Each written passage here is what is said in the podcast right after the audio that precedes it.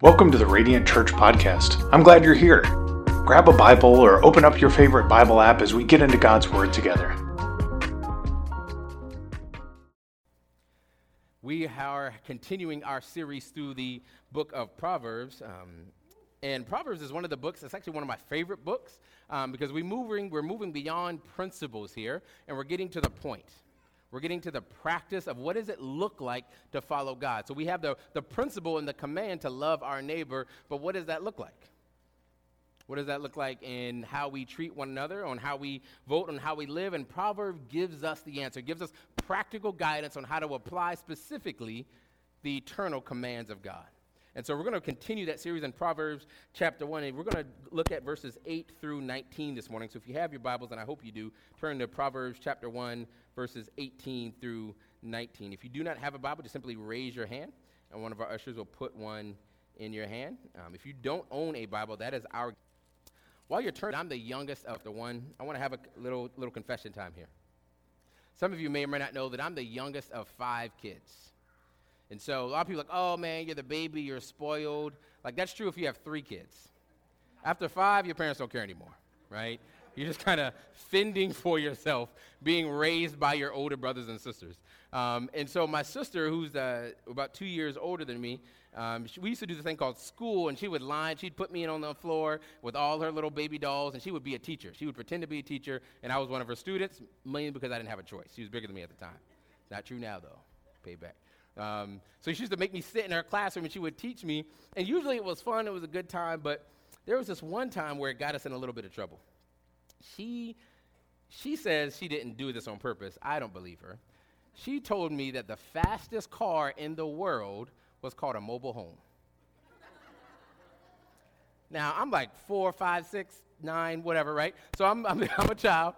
Um, and I hear she's, and I believe her. She, I've, been, I've been sitting on her tutelage for years. She's been my teacher, you know, at home. And so I have no reason to not believe her. So I go to school with this insider knowledge that I'm a man. I know what the fastest car in the world is now.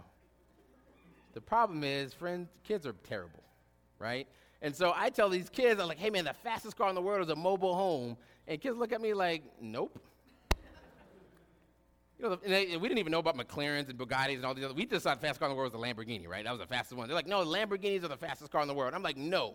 My sister told me that a mobile home is the fastest car in the world. Needless to say, I got kicked out of school. We're fighting. I mean, I'm, I'm, I'm, I'm believing in this. I put everything staked on this is the thing. I'm fully persuaded that the fastest car in the world is a mobile home. Now, come to find out that was not true. My heart was broken, and all the fights and, and stuff that I got into defending my sister's honor were all in vain because I was fully persuaded of the wrong thing. Um, yet it kept me from being swayed. And so, what does it have to do with Proverbs chapter 1, verses 8 through 19? Simply this. If you're taking notes and you're looking for a title for today's message, it would simply be Fully Persuaded. See, as a child, I was fully persuaded of the wrong thing, and yet I was able to stand because I believe fully persuaded. But today's passage is a similar emphasis that God is calling us to be fully persuaded, but not of a lie, not of a childish prank, but fully persuaded of the truth about who He is. So, Proverbs chapter 1, verses 8 through 19. We're going to break this section up into three different parts.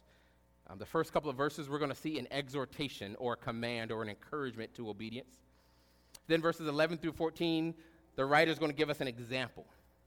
We're going to go from exhortation to an example. And then the last five verses, verses 15 through 19, we're going to see the ending. Not just the ending of the passage, but the ending of the person who chooses the wrong path. So, what is this exhortation? Read with me verses 8 through 10 of Proverbs chapter 1. It says, Listen, my son, to your father's instructions. Let me pause there for a second. Listen, my son, is an important phrase because it gives us the audience. Who are we talking to right now? We're talking to children, talking those who are in the family. My son was also a title given for a mentor and a disciplee. So, someone who's being discipled would often be called a son or a daughter. So, we're talking about a, a child or a follower at this point. So let me give an exception here. The book of Proverbs is not a toolkit on how to live a better life for everybody. It's a toolkit for how to follow the commands of God for his children. So if you're not a believer today, you might be tempted to take this as just good principles on how to live a better life, and I promise you it will not work out for you that way. These are written to children, but he will have something to say for those who aren't in just a moment. Listen, my son, to your father's instructions, and don't reject your mother's teachings, for they will be a garland of favor on your head and pendants around your neck. My son, if sinners entice you, don't be persuaded. Verse 10 is the anchor verse for this passage today because this is the point that the writer is trying to get across. My son, if sinners entice you, don't be persuaded. Now, what does sinners entice us to do? Well, he's going to give us an example in verses 11 through 14. So let's see what the caution is against. Don't be persuaded, verse 11. If they say, Come with us, let's set an ambush and kill someone. Let's attack some innocent person just for fun. Let's swallow them alive like Sheol, whole, like those who go down to the pit. We'll find all kinds of valuable property and fill our houses with plunder. Throw in your lot with us, and we will share in the loot. And some of you are like, well, that's none of my friends are going to get me to do that. Uh, well, you have better friends than me, right? Amen.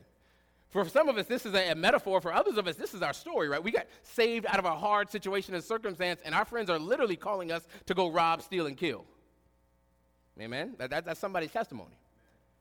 But for many of us, it's not as extreme as that, but we're still enticed by our friends. And so some commentators see this as an example of being greedy. And this is a, an admonition against greed.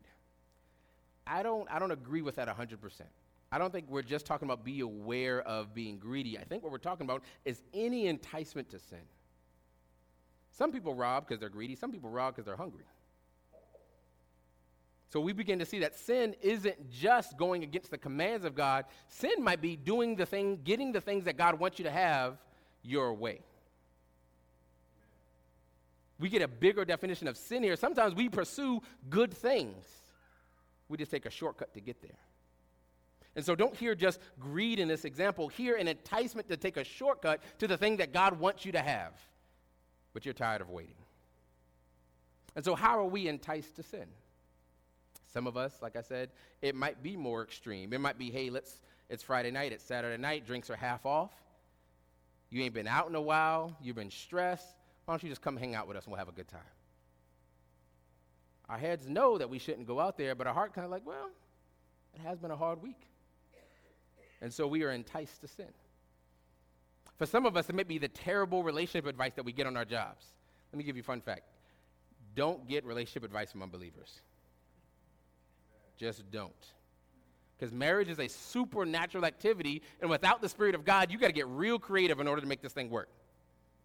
So, husbands who don't have the power of the Spirit will say, I remember I used to work at a, at a bank, and um, I just recently uh, got engaged to, to Jenny, and of course, you know, you find out you get engaged, everybody's got advice for you. He's like, hey, man, let me sit down with you, let me share what to do.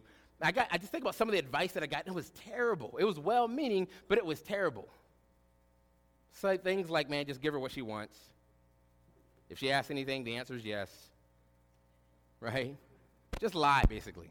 Lie and, de- and cheat and deceive, but as long as she don't find out, it's fine. Right? It's almost protecting her, right? You want to lie to her to protect her, right? You love her, right? And so it was an enticement to sin. I want a happy, healthy marriage, but that's taking a shortcut to get there. So once again, enticed to do something good, but without the right motives. Ladies, you might hear this. You know, your husband's not acting right. Here's what you do. You could pray for him. You could memorize some verses. You can confess God's word for his life. Or, this will be faster, you give him the silent treatment.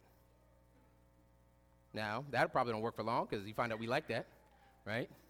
Like, you ain't talking? Cool, right? so if that don't work, you gotta, you gotta ramp it up, right? So if the silent treatment don't work, how about this? How about just withhold sex for a while? Just stop having sex. See if he straightens out. Oh, y'all acting like we can't talk about nothing in here, right? y'all know God made sex, right? It's His. It's to be enjoyed by married folks. And so sometimes we get this, um, we get this call to just do good things. Like you want your husband to act right, then here's how you can manipulate him to do the things that you want. So we are enticed to sin, and we hear, we're surrounded by opportunities to take shortcuts every way to go. And the writer is saying, don't be enticed to sin, don't be persuaded to go along with them. So then, why not? It seems to work at times. Why shouldn't we take these shortcuts? Verse 15 through 19 gives us the ending for all those who choose that path of sin. He goes back to what he's saying before. He says, My son, don't travel that road with them or set foot on their path because their feet run towards evil and they hurry to shed blood. It is useless to spread a net where any bird can see it. Let me pop, let me stop here for a second. It's a weird phrase in verse 17 and 18. What he's saying is when you throw out a bird trap or you throw out a trap for any, any kind of animal, you don't just make the trap obvious, you hide it with good things food. You put bird seed on the trap and it attracts the animals. So they're not attracted to the trap, they're attracted to the food. And just like sin never advertises its consequences, it always advertises its pleasure. Sin never advertises the consequences, it always advertises its pleasure. And we feel the consequences afterwards. Anyone ever been in a, a pattern of sin that you hate? You fall into that sin somehow way, you stumble into that sin, and immediately you feel terrible. Anyone ever felt that way before? Immediately you feel terrible. Immediately you know you did the wrong thing. Immediately you feel the conviction, and yet for some reason that wears off, doesn't it? It wears off, and a week, a day, a month later, we think sin is a good idea again. What's saying is that's a trap. That sin and the Satan is advertising the, the, the good and the feeling that you get for that split second, but it's hiding the trap underneath it. Verse 18, but they it is useless to spread a net. Verse 17, it is useless to spread a net where any bird can see it, but they set an ambush to kill themselves. They attack their own lives. Such are the paths of all who make profit dishonestly. It takes the lives of those who receive it. And here he lands the plane and gets particular here. Sin kills. Sin kills. Either kills you right away or accuse you in time, but sin always bears the fruit of death. And so the, the, the Solomon here, the, the writer here, is trying to get us to avoid that pit of death by not being enticed by sin because you're not going to see death. You're going to see the good feeling. You're going to see the shortcut. You're going to see all the ways you can cheat to get ahead because everyone's doing it. You're a business owner, you're like, well, everyone files taxes this way. It's not legal, it's not honorable, but everyone does it this way. Everyone hires people this way. Everyone manages this way. Every student does it this way. It's going to seem normal and enticing, but it will lead to for all those who take it. This is a reoccurring theme in the book of Proverbs, by the way. Two paths always before the reader the path of wisdom and the path of foolishness, the path of life, the path of death. And that is the choice before us every single day, yo. When we choose to act out in anger, we choose death we choose foolishness.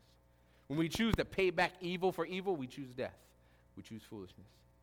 When we choose to pray and be compassionate and be forgiving, we choose life and we choose wisdom. Those paths are before us in every single moment throughout the day. And the writer here is telling us and pleading with us to not be persuaded. But here's a question Is that always true, though? Is it always true that people who do the wrong thing it ends in disaster? We're honest, like, we don't see that though. I know lots of business owners who are doing terrible illegal things and making millions of dollars. Business growing, booting new offices, hiring new people. I know lots of folks who are doing dirty in life and it seems to be working. There's folks who've been married for a long time, cheating and lying every single day. So the question we have to ask ourselves, like, man, like I, it says that if we choose the, the way of foolishness, if we choose to, to fall to be enticed by sin, that will end in death. But the reality is, often, more often than not, we don't see those consequences, do we? That's what makes sin so enticing in the first place, is people seem to be getting away with it. If 100% of the people who sped on I-26, if they all got tickets, we wouldn't speed. We just wouldn't do it. But most people seem to be speeding and it seems to be okay. So why not? Most people who cheat on their taxes, most people who are lying to their spouses, most people who compromise and sin seem to be doing okay. So why do I have to go through all of this extra stuff when everyone seems to be working out just fine? Um, Aiken's commentary on Proverbs gives us a helpful lens on how we can really understand what we're seeing when we seem to see people who are wicked prospering. And he says Proverbs are promises that are generally true now, but they are absolutely true in the life to come. Proverbs are promises that are generally true now, but are absolutely true in the life to come. The, the hard truth is, there are some people who will do evil in this world and they will prosper until they die. But guess what's going to happen, y'all? Everybody dies. Everybody has to stand before the God and give an account of their life. And at that moment, no one's going to say, standing before the God of heaven and earth, that it was worth it. No one's going to say it was worth it. Because a hundred years on this life versus an eternity separated from God, it is not going to be worth it. So the reality is, this path of death, we might see it in this life, we might not, but it will happen for those who reject God and choose the path of foolishness. Death is inevitable. Death is inevitable. So, what's the hope here? What's the hope? I said the title at the beginning of the series, um, at the beginning of the sermon, should be something simply fully persuaded. So, what should we be persuaded of?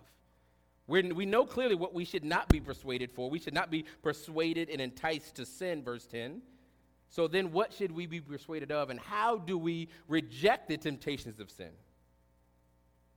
Speaking about the faith of Abraham, Romans chapter 4, verses 20 through 21 says this Yet he, with Abraham, did not waver through unbelief regarding the promise of God, but was strengthened in his faith and gave glory to God being fully persuaded that God had power to do what he had promised. Hey, Jake, grab the mic. That Abraham was fully persuaded that God could do exactly what he was going to do.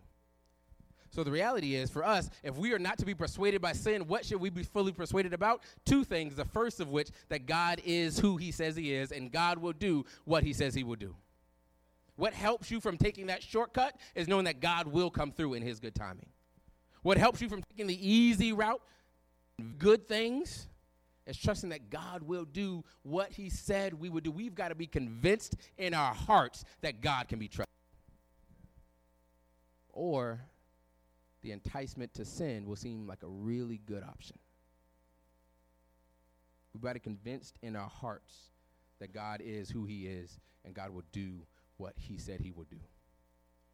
The second thing that we have got to be persuaded of, Romans 8:38, a familiar verse for some.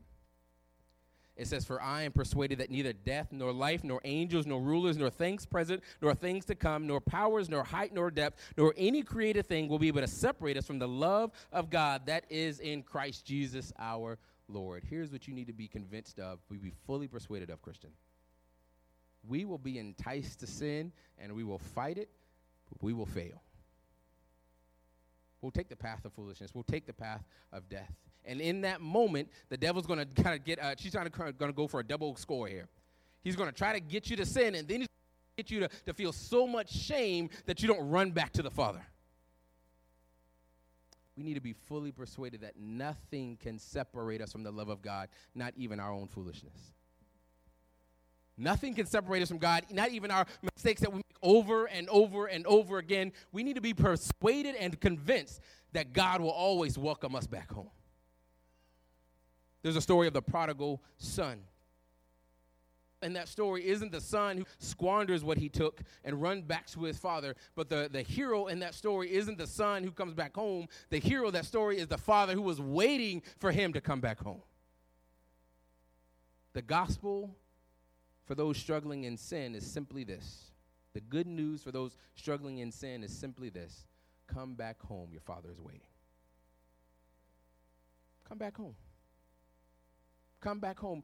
We said it last week that no one is shocked by our sin but us. God knew that you were going to fail. God knew that you were going to take that shortcut, and He already made provision to bring you back. But we must be convinced of that, lest the devil not only entice us to sin, but entice us to believe something that's not true, which is your sin has somehow disqualified you.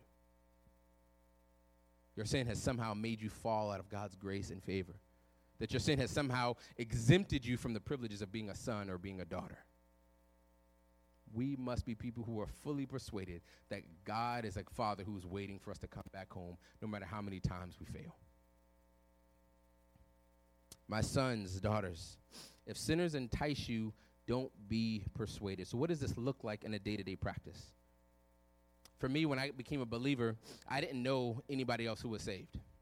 So I got saved, and I immediately lost every friend I had. I didn't know anybody who was a Christian. I didn't have any relationship with anybody who was a Christian. And so for me, verses like this were hard because, like, what do I do now? Do I just sit at the house and read my Bible on a Friday night? What do I do? I would say this to you, especially a young person. You've got to be willing to sit at home by yourself reading your Bible, then go out and do something dumb. You got to settle that in your heart up front that I will, I will walk the path of righteousness and holiness, even if it means I got to be bored at home. Because I'm not going back to who I was and what I used to do. And for us folks who got a little bit of life on us, we've got to be willing to not do what even other Christians say that it's okay to do. We got to be willing to say, you know what? Nah, man, I, I'm not, I'm not saying nothing about how you live your life, but instead of manipulating my husband, I'm to pray for my husband. Instead of lying to my wife, I'm to lead her and wash her in the water of the word. Instead of taking this shortcut that everyone else is doing, I'm to trust that God will give me what I need. And if He doesn't, if I don't get it, that means God don't want me to have it, and I'm okay with that.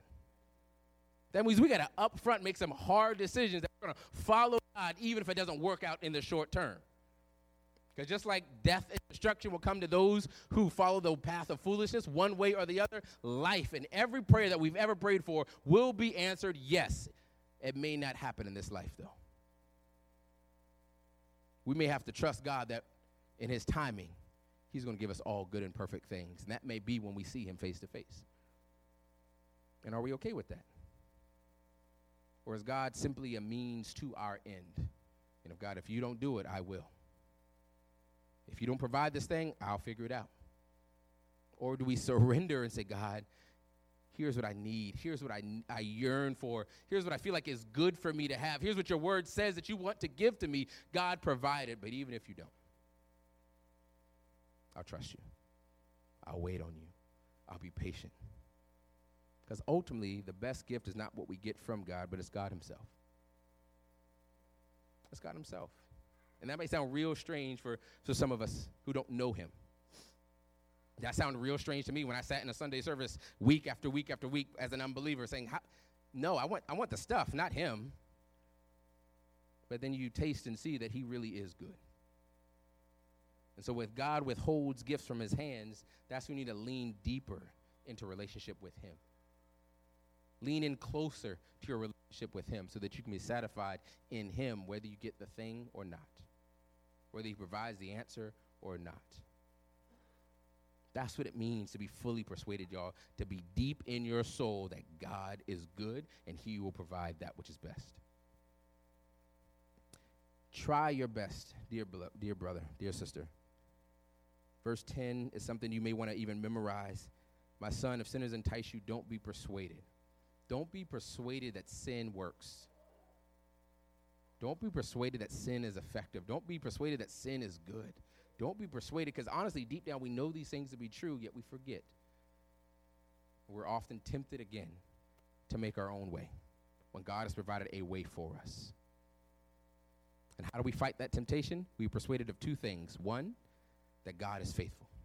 God will do what he said he will do, and he is who he said he is. And secondly, we're persuaded that even if we fall, even if we mess up, that nothing will separate us from the love of God, even us. We serve a God that good, y'all. Do you know it to be true? Before I close in prayer, I just want to give a note to those who may be in this place that don't know God, don't have a relationship with God. I said that this was directed to sons, to disciples, to followers of Jesus. So what is it for you that the Lord, that the word of God would say to you today? The word of God would simply say this. Come home. Come home. Don't wait till you get it right. Don't wait till, to every question is answered. You feel the pulling of the love of God saying, right now, I don't care what you've done. I already paid for it. Come home. And that's the word I would give to you today. You know sin isn't good. You know it's not working. You know it's not really that fun. You know it leaves you empty weekend after weekend after weekend. So come home. Taste and see what everyone in this room already has experienced that we have seen that the Lord is good and He is better than sin. Thank you for joining our family in North Charleston as we heard God's Word preached today. We would love to connect with you. You can find us online on Facebook, Twitter, and Instagram. Send us a message to learn more about what Radiant Church is doing or support the vision of Radiant Church at radiantcharleston.com/giving.